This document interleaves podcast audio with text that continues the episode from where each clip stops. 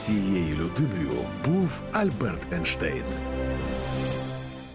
Ми починаємо наш е, прямий ефір. Програми цією людиною був Альберт Ейнштейн. Альберт Айнштейн. Сьогодні я так кажу. Мене звати Мір'ям Драгіна. У нас в студії Олена Скирта. Доброго і... ранку. Добрий ранок. І в нас сьогодні гість е, Артеменка Ольга Анатолівна, старший науковий співробітник, співробітник, кандидат біологічних наук. Добрий ранок. Доброго ранку. Перед тим як перейти до розмови про космобіологію, я б хотіла а, почати з новин а, зі сфери науки, технологій та інновацій. Олено.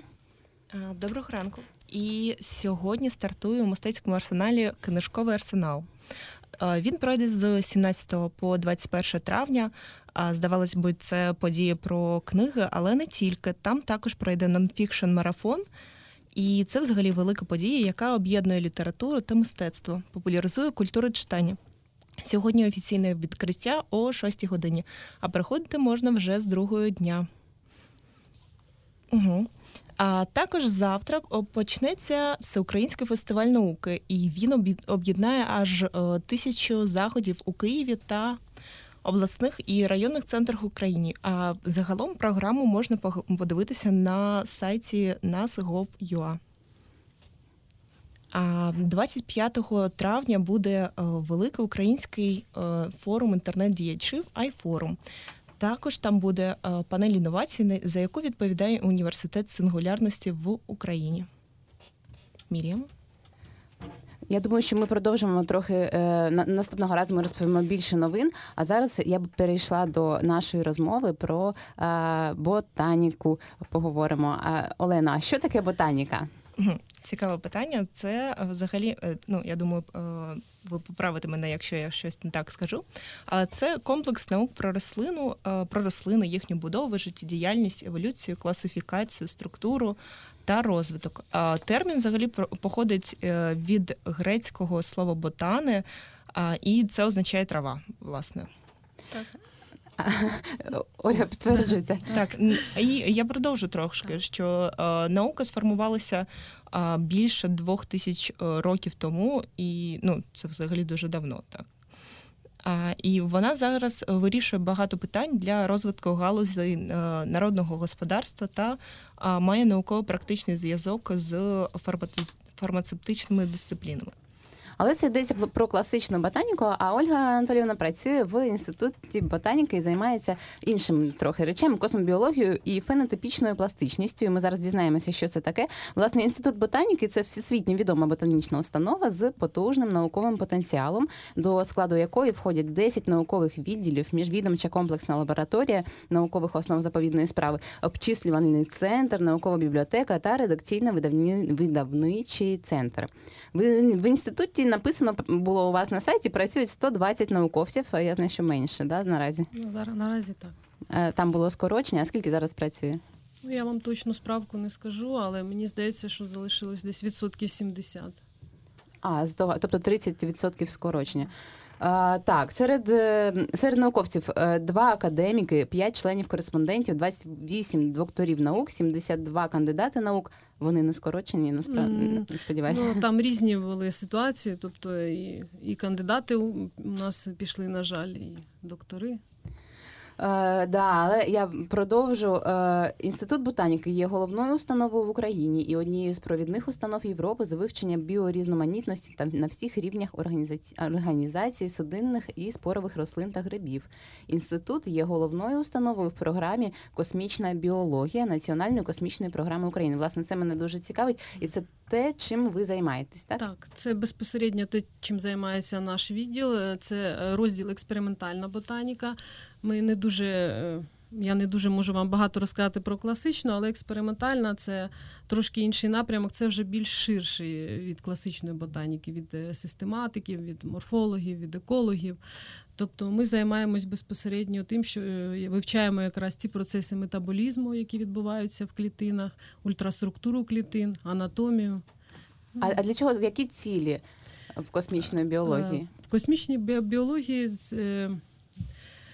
Ну, ви напевно що чули раніше, е, ще кілька років, декілька років тому було дуже популярно говорити про польоти на Марс, на про створення місячних станцій. Це такі довготривалі польоти, і дуже багато, особливо НАСА, займалося цим. Але останні роки ці програми трошки були прикриті, тому е, зараз е, ну, наразі ми намагаємось відновити те, що було. Раніше розроблено. На протязі 40 років багато було ну, дослідження з використання мікроводоростей. Але останні дослідження показали, що це не дуже вдалий об'єкт, і тому вже перейшли зараз на вивчення вищих рослин е, в космосі. Е, насправді у світі дуже багато займається країн цим питанням. А, а чому невдалі водорослі? Невдалі, тому що вони не перетравлюються організмом людини. А для довготривалих польотів потрібно, щоб е, об'єкт мав змогу не тільки давати е, кисень, їжу і, і воду, а ще й е, виступати як біорегенеративна система, тобто е, перероблювати ці відходи сечу, кал і СО2. А, тобто вищі пані рослини. А, а щодо ламінарії? Що з ним? Ну, з ламінарія ну, це є водорості, мікроводорості, і вона ну, це якраз ці дослідження і були. І вони так. показали, що ну, ну, ламінарія вона не не містить повного складу тих необхідних мікроелементів, вітамінів і всього, що потрібно космонавту якраз у цих тривалих польотах. Отже, чи правильно я розумію, е, ви досліджуєте рослини, які мають виконувати багато функцій, і в тому числі функцію їжі, так е, і обов'язково всі ці функції водночас. Е, ну, е, Планується зробити такі космічні оранжереї зараз е, над цим працюють, тому що потрібно, щоб рослина мала змогу рости в космосі десь біля півтора року, а не три короткий час, який раніше досліджувався. У нас не було змоги дослідити в космічному польоті ну, десь рослину, щоб вона рік росла. Десь, Тобто максимум, що ми маємо, це отримання насіння. Від насіння до насіння це десь близько 30 днів. Зрозуміло. Першим гостем програми цієї людини був Альберт Ейнштейн, був е, Леонід Каденюк, який в 97-му році е, в своїй космічній місії На шатлі, так. Так, в шатлі він брав із собою ваші рослини і досліджував так. їх, так? Так, так. так. Яких результатів е, він досяг? Чи ну, е, Результати мають більшу таку цінність е, з наукової точки зору, тому що е, дійсно такі умови, як в космосі, ми не можемо відтворити на землі. Тому дослідження е, тих рослин, які він там запилював, це був процес від насіння до насіння. Тобто він садив там насіння, вирощував його, запилював його там на орбіті і отримували насіння. І вже потім на землі проводилися дослідження цього матеріалу, тобто більше це має значення наукове, тому що е, досліджувалась ультраструктура, е, досліджувалось, досліджувалось саме насіння. Е, ну, якби такої дуже дуже такого сильного впливу ми не побачили, але для науковців все ж таки було, були важливі деталі деякі. Ну, можливо, пізніше там ми торкнемося ще. Тобто, як да. поводять себе рослини да. в космосі, да, в умовах е, так, відсутності так, гравітації? Так, це дуже важливо для подальших досліджень, тому що якщо е, польоти будуть довготривалі, то потрібно знати, як буде реагувати рослина в е, довгий в довготривалому польоті, довгий час, знаходячись в таких умовах. Зрозуміло, дякую, пані Ольго. В нас є рубрика цією людиною був Альберт Ейнштейн. Так, власне, вона народилася з ну, на назву нашої програми, і у ній ми. Я говорю різні фрази або Альберта Ейнштейна, або не його, і вам е, потрібно сказати, де е, де правда, де це він говорив, а де ні.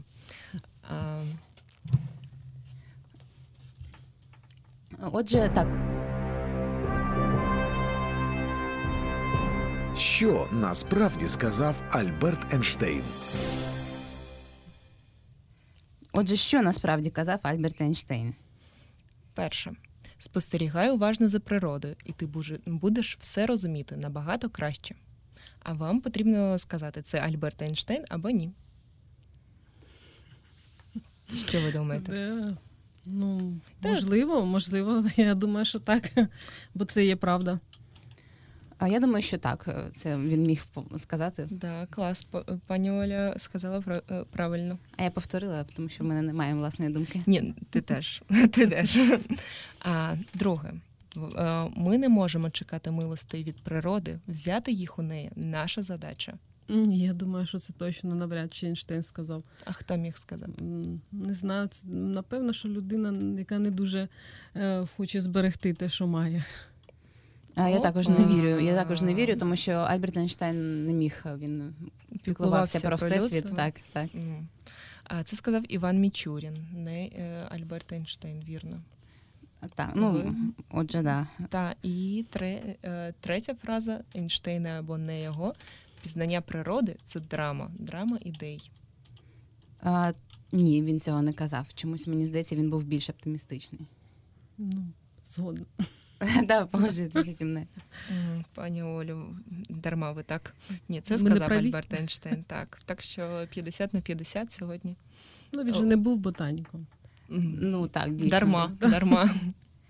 Ну добре, тоді ми е, він не був ботаніком, але слово ботанік, до речі, е, це е, таке, таке дуже е, розхоже слово. І я хотіла власне спитати. Ми зараз перейдемо про до розмови про міфи, про ботаніку, і спитати, чи не. м, Не жаль вам, що всі використовують це слово в своїх е, цілях, і зараз ботан це насправді це е, вже модно стало, але це якась людина, яка дуже е, зосереджена на своїх справах, на вивченні чогось. І це зазвичай не стосується ботаніки взагалі, як науки. Е, Ну так, коли я прийшла в- в аспірантуру в ботаніку, то у мене також були такі відношення, трошки тому, що у нас вони називали ботаніками всіх таких дуже розумних в окулярах, і чомусь завжди малювали їх з сачком і з морілкою для комах. Хоча ботаніка нічого спільного з цим немає, але такий був стереотип. Але насправді зараз ботаніка це вже наука, яка дуже розширилась, тому що вона поєдналася з іншими науками на основі ботаніки інших наук вже існують такі напрямки, як і біохімія, біофізика, які активно вони і раніше існували, але активно зараз працюють з рослинами. І тому е, це надає можливість отримувати нові результати. Молекулярна біологія, генетика, е, селекція також це також е, ботаніка в цьому дуже продвинулась, скажімо так. Тобто зараз ботаніка це вже не та ботаніка, яка була раніше. Наразі це дуже сучасна наука, тому що рослини це основна ланка е, якраз є таких. Е, м, Життєзабезпечення Так. людини і взагалі е, живих організмів, тому що це дуже важливо.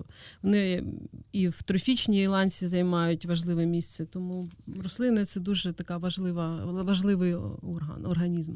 Через зв'язок е, ботаніки із генетикою, е, із тобто із машинними даними, із е, можливостями ем, роз, розпізнавати дані, обробляти їх. Ем, Чи ем, зараз існує з іншого почну. Зараз існує думка, що генетика знаходиться на такому ступені, як колись була хімія, яка стала хімією від алхімії перейшла до хімії. Чи те саме відбувається із ботанікою завдяки тому, що ми можемо обробляти дані за, за допомогою комп'ютерів? Ну, не знаю. Я, я не можу так сказати, чи це схоже, як було з хімією, як воно буде, ніхто не скаже.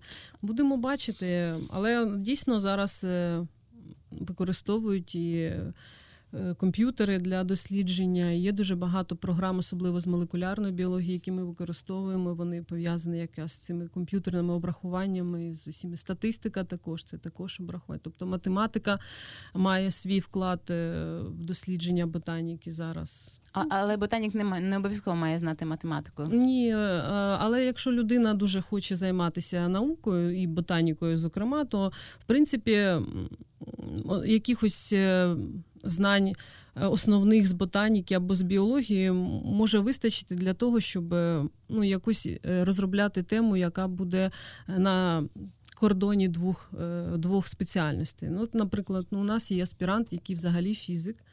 І до біології він має дуже, має дуже таке мав безпос- ну, таке посереднє е, відношення, але е, він підвчився трошки, і зараз він е, займається біофізикою у нас в відділі і досліджує вплив магнітних полів на рослину. Тобто, в принципі, якщо подумати, то можна при бажанні, якщо людина хоче займатися ботанікою і щось привнести нове, то дуже багато ще відкритих питань, які потребують. А, добре, і ми зараз е, за- поставимо декілька питань. Ми нагадаю е, в ефірі громадського радіо. Програма цією людиною був Альберт Айнштайн. У нас е, в гостях сьогодні Ольга Артеменко. Вона займається космобіологією і фоно фенотипічною пластичністю. Так. Так я поки не запам'ятала. Існує багато міфів щодо рослин. Наприклад, є такий міф, що більшу частину кислороду на землі на планеті нам дають дерева. Чи це правда? Так, це правда. І якщо їх всі по- по- позрубати, то ми нам нема буде чим дихати. Так, Так, це правда? так. А щодо водоростей? Та не. в океані. Ні? І водорості також, але А, а хто більше? Точніше, які з Е, більше? Вищі рослини, звісно, тому що ну, водорості вони насищують е, воду в е, океані, а вищі рослини це ті, які, які е, забирають СО2 у вуглекислий е, газ і е, потім віддають нам чистий кисень. Тому та вирубка лісів, яка зараз. у Тобто вона дійсно небезпечна. Звісно. Крім того, що це кисень, та ще вирубка лісів призводить до того, що йде зсув е, ґрунту.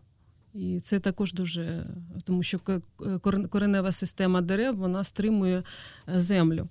Ну, по- е, А чим, Ґрунт. А, так, а чим небезпечний сув ґрунту? Ну, е, ви ж чули, чим до чого призводять селі і всі ці суви, які відбуваються, коли вода починає з землею йти і затоплює все. Сувається ґрунт, його неможливо зупинити дуже важко. Потрібно якісь споруди потім будувати, а рослина, ну, дерева, вони це природньо роблять. Отже, необхідно саджати дерева, не зрубати. Звісно. Так, і водорості нам не допоможуть, якщо ми бажаємо е, отримувати кислород. Ну, водорості мають свої е, властивості, вони мають свої особливості, і е, їх використовують для виробництва біотоплива, особливо в Америці. Там є цілі лабораторії, які цим займаються. Тобто вони також дуже важливі, але кожен виконує свою функцію. І не дарма ж називають, що дерева це легені нашої планети, Так. то ми маємо зберігати навпаки це. Отже, це не міф. е, Кисень нам е, дають дерева. Дякую, пані Ольго. І давайте перейдемо до, до наступного міфу е, чи на міфу. Кажуть, що подорожник може лікувати, загоювати рани. Як і ми в дитинстві всі зривали, коли там розбивали собі колінку чи щось. е, Зривали і Я також так робила. Так, я, ми насправді робили це біля дороги, десь він був дуже багато пилу. брудний. Брудний, Да-да-да. так, я не знаю, допомагає язиком- подорожник. Ви пам'ятаєте, що язиком його треба було злизати? І, Обов'язково. Да, і так, так е, я думаю, що то якщо загоювалось, то напевно, що більше слюна, яка має ферменти, які е, мають таку регенеративну функцію. Отже, це міф. Ну, останні дослідження так показали, що це більше ефект плацебо, аби все, бо все ж таки слюна. Хоча, можливо, там є якісь е, ферменти, але я не думаю, якщо б це було щось таке дуже панацея, то всі би вже, напевно, що зривали листики, листки ці. Занадто легкий спосіб. Ну, А так. чи правда, що е, зрізані квіти можуть забирати енергію? Знаєте, про це теж також говорять.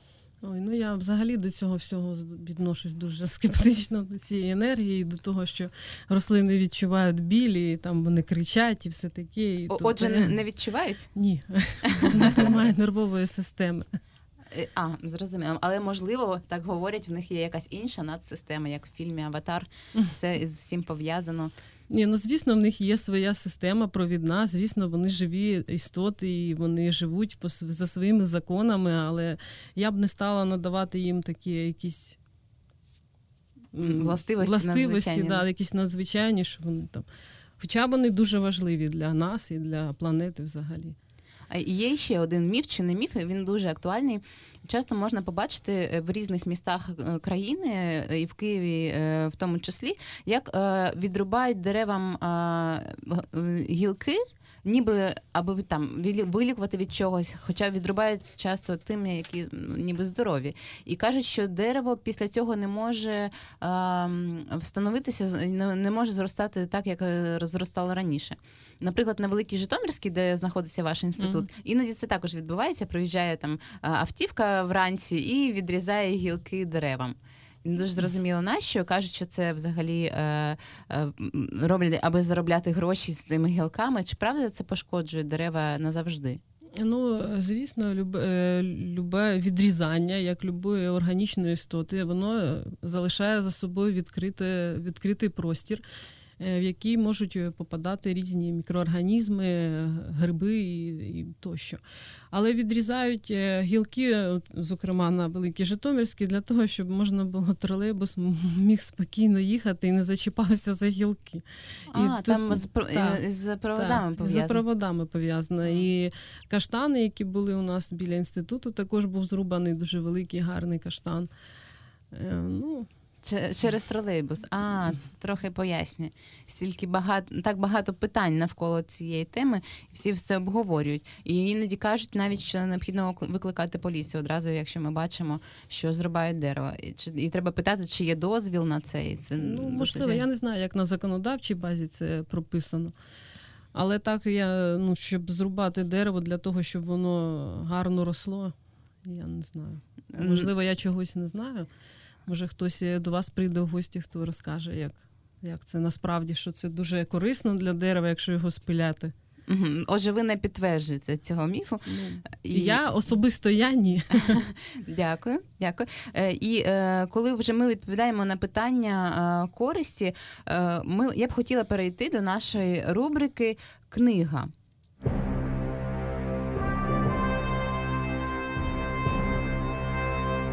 Книга на тему. Е, ми в ефірі громадського радіо, і книга на тему це рубрика е, нашої програми цієї людини був Альберт Ейнштейн, в якій е, наші гості радять одну книгу зі своєї сфери чи зі сфери близької, яка була б корисним людині, яка цікавиться ботанікою, наприклад, або космобіологією. Ну, якщо зайшла мова про космобіологію, то звісно найбільша відома книга, яка вийшла, це рослини в космосі. Вона є в українському виданні і в англійському.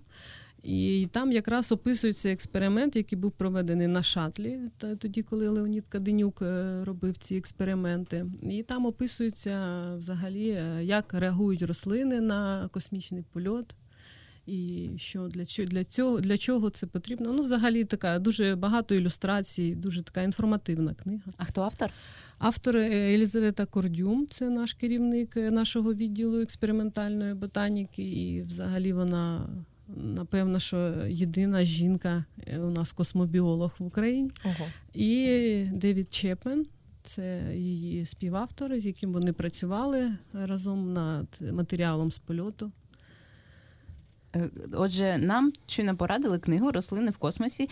Е, здається, в кінці сезону в нас е, буде велика бібліотека цікавих і корисних книг Рослини в космосі Єлізавети Кордюм та Девіда Чепмена. Дякую дуже. І в нас є ще одна рубрика, яка може ви може здаватися трохи образливою, тому що ми весь час пропонуємо. Нашим слухачам зайняти місце нашого гостя.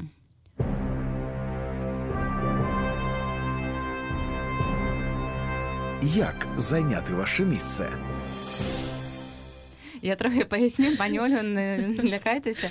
Е, йдеться про те, як стати ботаніком, що необхідно, де можна вчитися, де краще це робити, що вивчати окремо для себе. Може, є онлайн-курси, чи є якісь ще книги, які б допомогли стати людині ботаніком. Ну, по-перше, хочу сказати, що моє місце займати не треба. У нас дуже багато місць в аспірантурі. Будь ласка, якщо хтось хоче займатися ботанікою, експериментальною або класичною, подавайте документи і, будь ласка, вчіться і будете ботаніком. І можна навіть перейти від фізика. Е, до можна, так, але треба буде здати екзамени. Ну, це звісно. А в принципі, ну я власне я закінчувала університет. У нас е, є працівники, які закінчували педагогічний інститут інститут, які закінчували навіть е, торгові, торгово-промислові інститути, тобто інститути ем, е, харчової промисловості. Тобто, якщо людина має якісь. Е, ну, хоча б якийсь контакт з біологією, має поняття про біологію, то такої якоїсь установи, яка конкретно потрібна для того, щоб стати вченим, немає. Якщо людина має бажання, то а все який, можливо. А який особисто ваш шлях? Чому ви обрали таку професію? Ну, е, я приїхала в Київ взагалі з Дніпропетровської, і моя спеціальність була е, це мікробіологія, вірусологія. І я взагалі не думала, що я буду ботаніком. Але так склалися обставини, що я почула, що в інституті займаються космічною біологією, і це було ну, цікаво досить. І я подала документи, я навіть не знала, чи мене приймуть, тому що я мікробіолог, а те ботаніка. Виявилося, що дійсно експериментальна ботаніка вона відрізняється від класичної.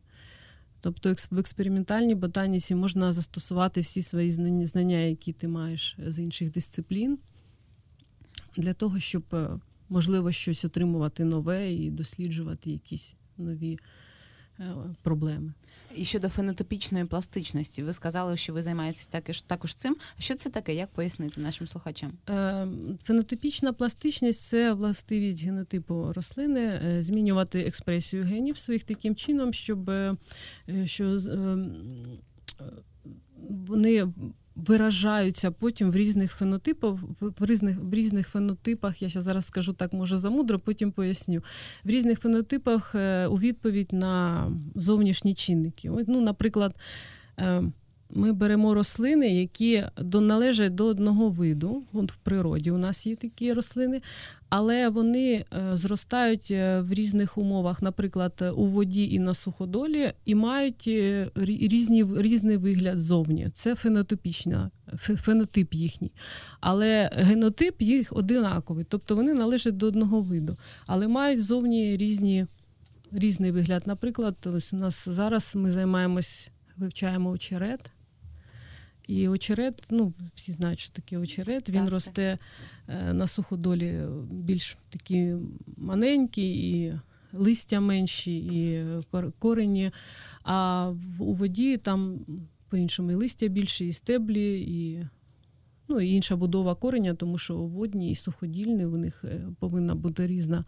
е, Різний вид кореневої системи для того, щоб вижити в тих умовах, де вони знаходяться.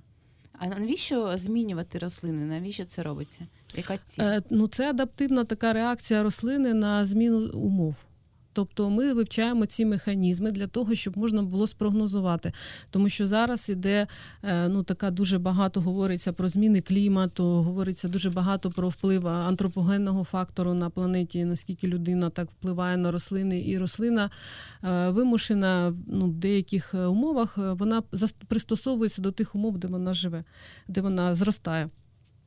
Тому ці механізми ми вивчаємо, щоб на майбутнє можна було попередити. Наприклад, якщо, якщо рослина, ми досліджуємо, як вона змінюється в умовах посухи, то тоді, вже, коли будуть зміни е, клімату, можна буде спрогнозувати, як буде себе вести та чи інша рослина, і що можна зробити для того, щоб вона так себе не вела, наприклад, щоб вона не була менша, щоб вона давала такий же хороший, ну, добрий такий врожай.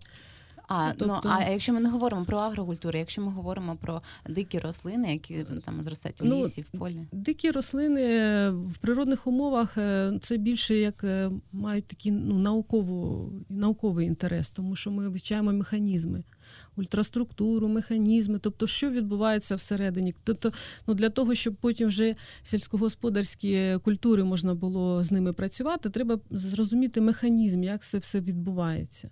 Тобто, ну, ботаніка, е, навіть е, наша експериментальна, це все, все ж таки фундаментальна наука.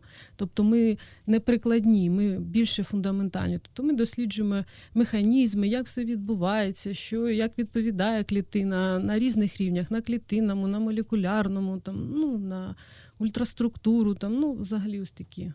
Пані Ольго, а чи звертаюся, я розумію, що це фундаментальні дослідження, чи цікавляться ними представники агрохолдингів? Тому що вони, мені здається, також мають знати якісь речі, чи вони е, звертаються до вас за консультацією, за, до вашого інституту? Е, Ну, іноді буває.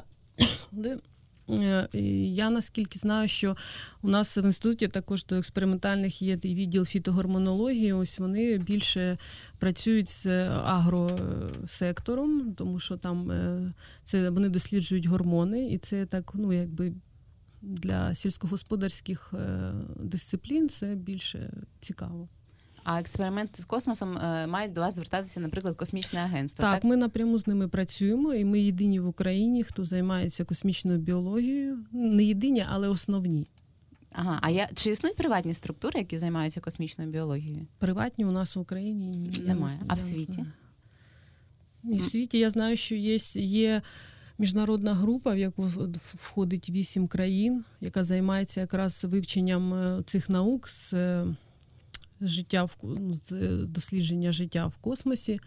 Це і Україна туди входить, і НАСА Америка, і Європейське космічне агентство, куди входять Італія, Франція, е, Німеччина і Японія.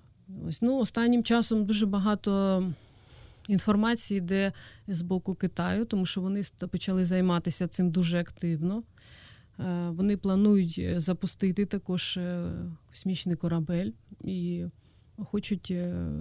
Досліджувати, досліджувати рослини. Ну, без цього неможливо, тому що для якщо тривалий політ, то рослини необхідні. Взагалі, якась біосистема вона необхідна. Необхідна для чого? Ну, аби аби їсти, аби дихати, а що іще? Я Пити, чула... їсти і дихати це основне. Ага, а я чула, що ви також вирощуєте рослини, аби ем, знім... аби космонавти, людина, яка на космічному кораблі, знімала стрес. Бо якщо ми бачимо зелене оточення навколо себе, щось живе, це знімає стрес і робить наші умови більш природними. Ну, можливо, але я все ж таки думаю, що головне і перше, що людину турбує, це їсти, пити і дихати. Це на рівні інстинктів, тому що е, потім, вже, коли він поїсть і і поп'є, і, і подихає, то можливо, звісно, що зелений колір так, він розслабляє. І, до речі, ми говоримо про рослини не випадково, тому що сьогодні день рослини. Я здається, не сказала це в самому початку. І е, власне е, це дуже важливий день для нас. Він е, рослини дають нам можливість і дихати, і пити, і їсти, і знімати стрес. Я все ж таки наполягаю, що це ну, можливо важливий фактор. А у вас вдома багато рослин? Так, в мене є рослини, але не так багато, як хотілося б. А. Житлові умови не дозволяють. І в вашому інституті я завжди там проходжу е, поруч і бачу всі за вікнами багато дуже різно, різних зелених. Так. А як це відбувається в інституті? Як це працює? Ви купуєте їх е, е, спеціально? Ви там шукаєте якісь зерна? Як це з чого Ні, це почалося? Це просто звичайні кімнатні рослини, які люди приносять для того, щоб ну. Дійсно, напевно, що зняти стрес. Зняти стрес. А, а ті рослини, які ви досліджуєте, де ви берете? Семена, е, наприклад? Для фенотипічної пластичності ми дослід... ми беремо рослини з природи. У нас є експедиції, ми їздимо за ними. У нас е, раніше ми їздили в Полтавську область, а тепер е, у нас новий об'єкт, який є в Київській області. Виїжджаємо за ним, забираємо його з природи і досліджуємо. Є також лабораторні рослини це кукуруза, на якій ми е, працюємо.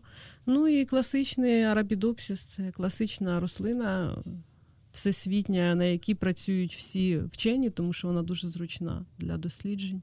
Арабідопсис. Арабідопсис таліана, так. Ну, це такий сорнячок, він особливо нічого. Ну, Він він просто дуже е, зручна модель для дослідження всіх практично процесів, які відбуваються в рослині.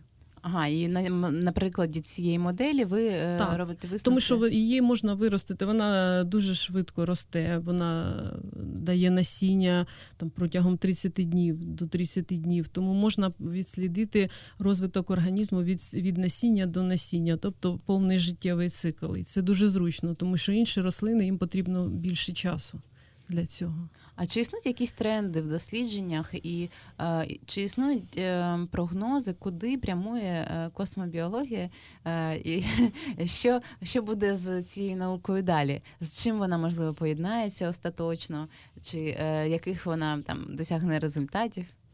Ну, ми сподіваємося, що все ж таки вона планує в космос. Тому ми сподіваємося, що будуть створені міжнародні космічні станції, на яких буде виділений сі сегмент для України, для того, щоб ми могли розмістити там свої зразки, тому що відтворення.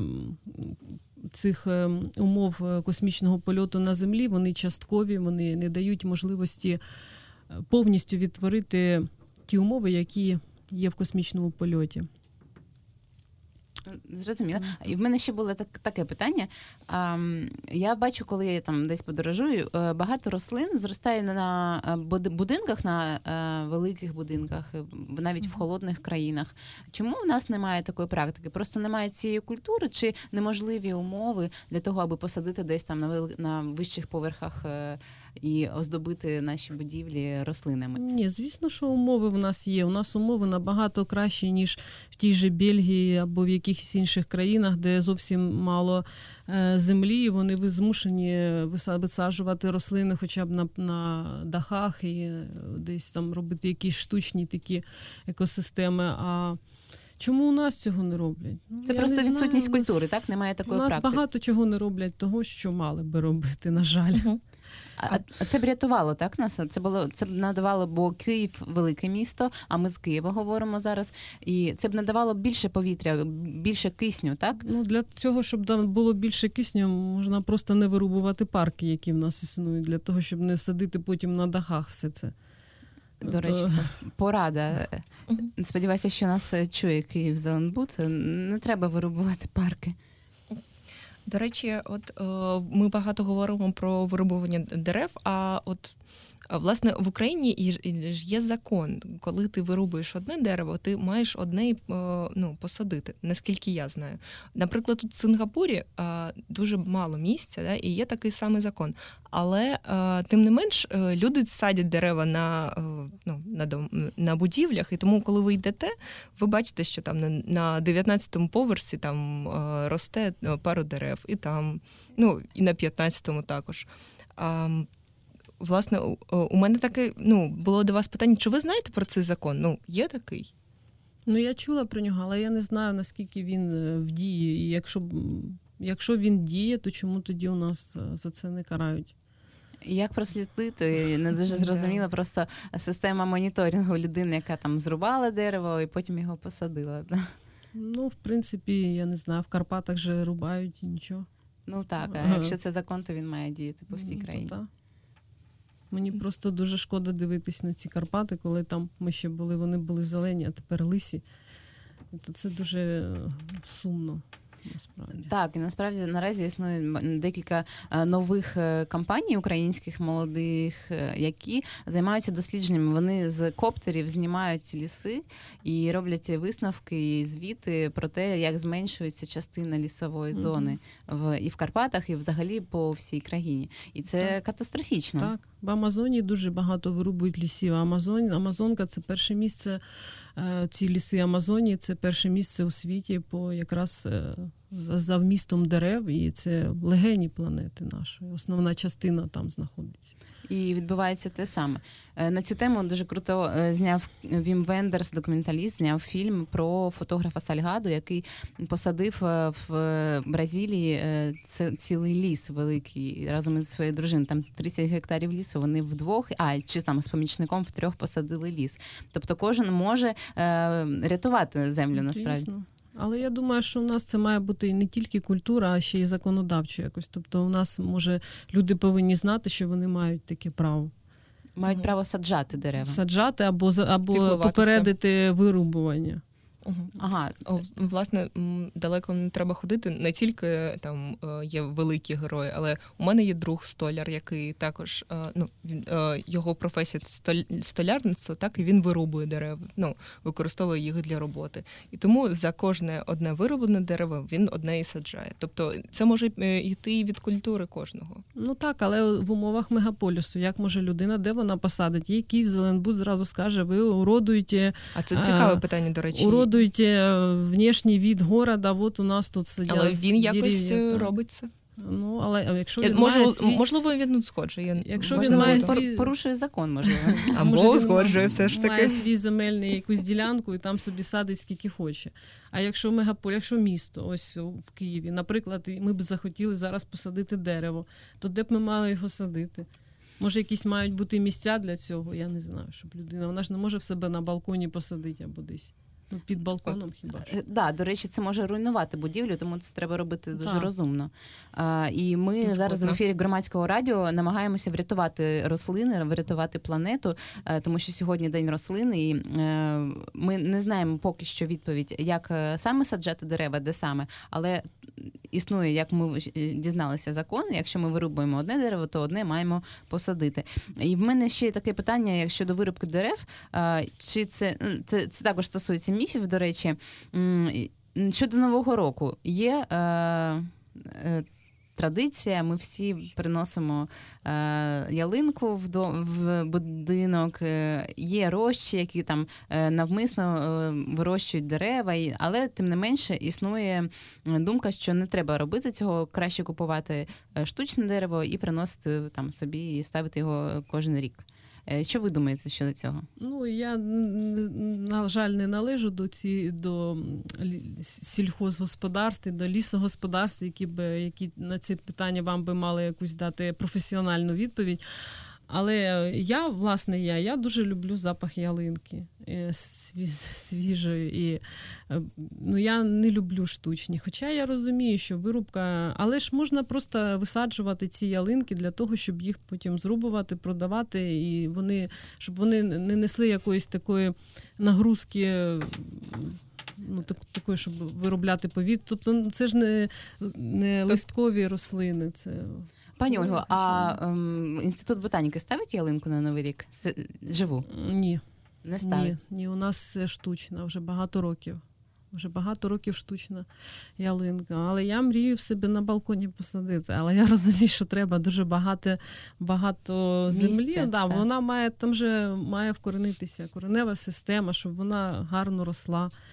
На жаль, це Не так не просто. так просто. Але хвоя не надає стільки кислороду, скільки ли- листя. Ні, вона надає по-своєму, але ж ну я що мала, що мала на увазі? Я мала на увазі, що е, ну можна якусь е, частину дерев саджати саме для того, щоб е, від них не залежало загальне, загальний обсяг кисню, розумієте? Тобто якісь дерева, які людина, якщо хоче собі купити ялинку, щоб вона мала також вибір, чи їй купити живу ялинку, чи штучну. Тобто, це вже хай людина сама вирішує. Ну так, і в якійсь пропорції це відбувається саме так.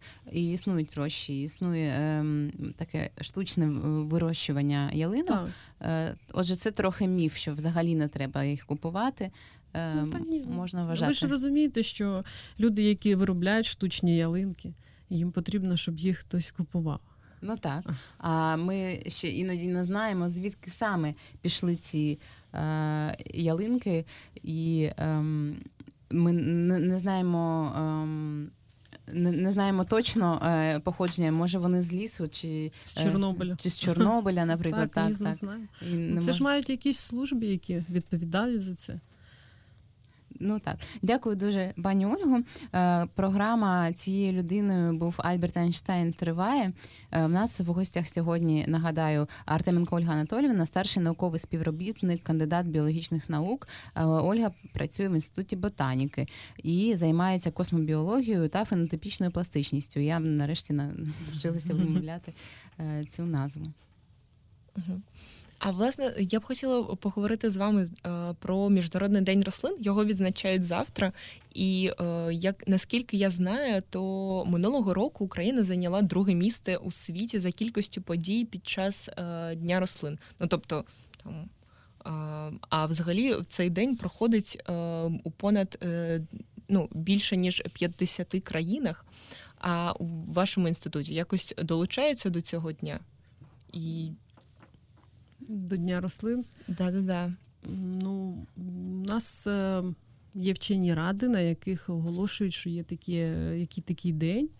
І тобто, ну, ми знаємо, що є такий день, але таких яких урочистостей, то можливо, е, до цього дня можуть щось приурочити, якісь е, урочистості, ті, що пов'язані безпосередньо з нашим інститутом, але День рослин у нас е, раніше були ярмарки в цей день. Тобто раніше ну, були такі е, більш якісь е, відбувалися якісь дії. Зараз Так, так. Насправді не дуже зрозуміла, що треба робити в цей день. Ну, може, щось посадити, треба буде покреативити. Або сходити на екскурсію. От Ну, хіба є що? багато. Ну у цей день проводять екскурсії там у ботанічному саду. Ну спеціально організовують для цього. Ну, до речі, так, ботанічний сад е, наш е, Гришка дуже великий, дуже гарний. Туди можна піти на день рослин. А, до, до вас можна заходити. А, Ні, не до нас. Це а, а, Гришка, я перепрошую. Гришка, так. Ну, це е, ботанічний сад, який він якби відпочкувався від інституту ботаніки багато років тому. І, і там є екскурсії, є Так, можливість заходити там в оранжереї, там дуже гарно. Там дуже гарно. А до вас в інститут можна прийти? Чи існує можливість перепустку отримати і там? Так, звісно, на. Терещенківській у нас центральний корпус. Але я не знаю там на що дивитися. У нас, е, правда, в тому в той корпус це головний корпус, де якраз знаходяться класичні ботаніки, і там дуже великий гербарій у нас. Е, По-моєму, якщо я не помиляюсь, десь е, більше, ніж півтора мільйона зразків різних рослин. Це таке надбання національне, яке збиралося багато років багатьма вченими. А приходять до вас, е, ну я зрозуміла, що до вас не дуже приходять, а туди е, шкільні екскурсії. Чи є цікавість з боку шкіл, університетів, е, які не є профі, профільними? Тому що е, взагалі ця тема ботаніка якось вона не дуже. Наприклад, в моїй школі це було не дуже активно. Е, пам'ятаю щось пєстики, тичинки, як всі, знаєте. Ну, розумієте, дітей, щоб водити дітей, треба їм якісь щось показувати інтересне, щоб вони дивилися. Ну, і це наукова установа, наш інститут, тому там немає ну, так, щоб дуже на щось дивитись. Розумієте, одне діло піти в ботанічний сад, де ти якраз побачиш ці пєстики тичинки і рослину, і дитина вона це все ну, запам'ятає. І друге діло, коли прийдеш в інститут, де всі сидять по своїх кабінетах і займаються своїми справами. Тобто, так, щоб дивитися на щось. Хіба що гербарій. Ну, до нас приходять робити курсові роботи студенти, дипломні роботи. Тобто, це вже така наукова установа. Це більш вже для тих, хто А- Але наукові установи долучаються до днів науки і до наукових пікніків. І, е, приходять все ж таки іноді там шкільники в різні е, інстанції. До вас не приходять. Е, ну, насчет так? школярів, я не чесно, я не знаю. Мені здається, що шк- школярів не було. Але були е, був день відкритих дверей, бувають такі заходи, коли студенти можуть приходити. Але школярі не знаю. Мені здається, що школярів не було. Мені здається, якщо ви займаєтеся космічними е, рослинами, то можна робити експерименти. да, можна, можна зробити ціле шоу з цього, і може бути дуже цікаво. Ну, для цього треба Зробити більше, промо. напевно, що да, треба обладнання, і все-таки у нас, на жаль, не все так гарно, як було раніше. І, іноді от так здається. Але це поки. Да, і зсередини це виглядає завжди інакше, ніж ззовні. Е, Отже, ми будемо завершувати нашу програму цією людиною був Альберт Айнштейн. В нас є ще ем, коротенька е, рубрика, не рубрика. е, Ми зараз розповім. Але трохи скажу, що сьогодні ми говорили про. Космобіологію і навіть трохи про фенотипічну пластичність це новий для мене термін. Я вже в четверте чи в п'яте його повторюю. Говорили з Артеменко Ольгою Анатолійовною, старшим науковим співробітником, кандидатом біологічних наук. Е, тому що незабаром сьогодні або завтра буде день рослин. Хіба він завтра? Завтра так, 18 числа. А, Все ж таки завтра. 18 числа. Дякую дуже, пані Ольгу. Е, А ми з Оленою зараз розповімо, нагадаємо, чому саме так називається наша програма. Е, Насправді е, не всі нам багато людей ставлять питання, що це до чого тут Ейнштейн. І в нас є ем, для цього відповідь. Існував такий мєм колись. Е, Ейнштейна е, звинувачували в тому, що е, він, ем, тобто ні, не звинувачували, Не а так, а підозрювали, що він підтверджує або спростовує існування Бога, і на цю тему народилося багато міфів і, мемів.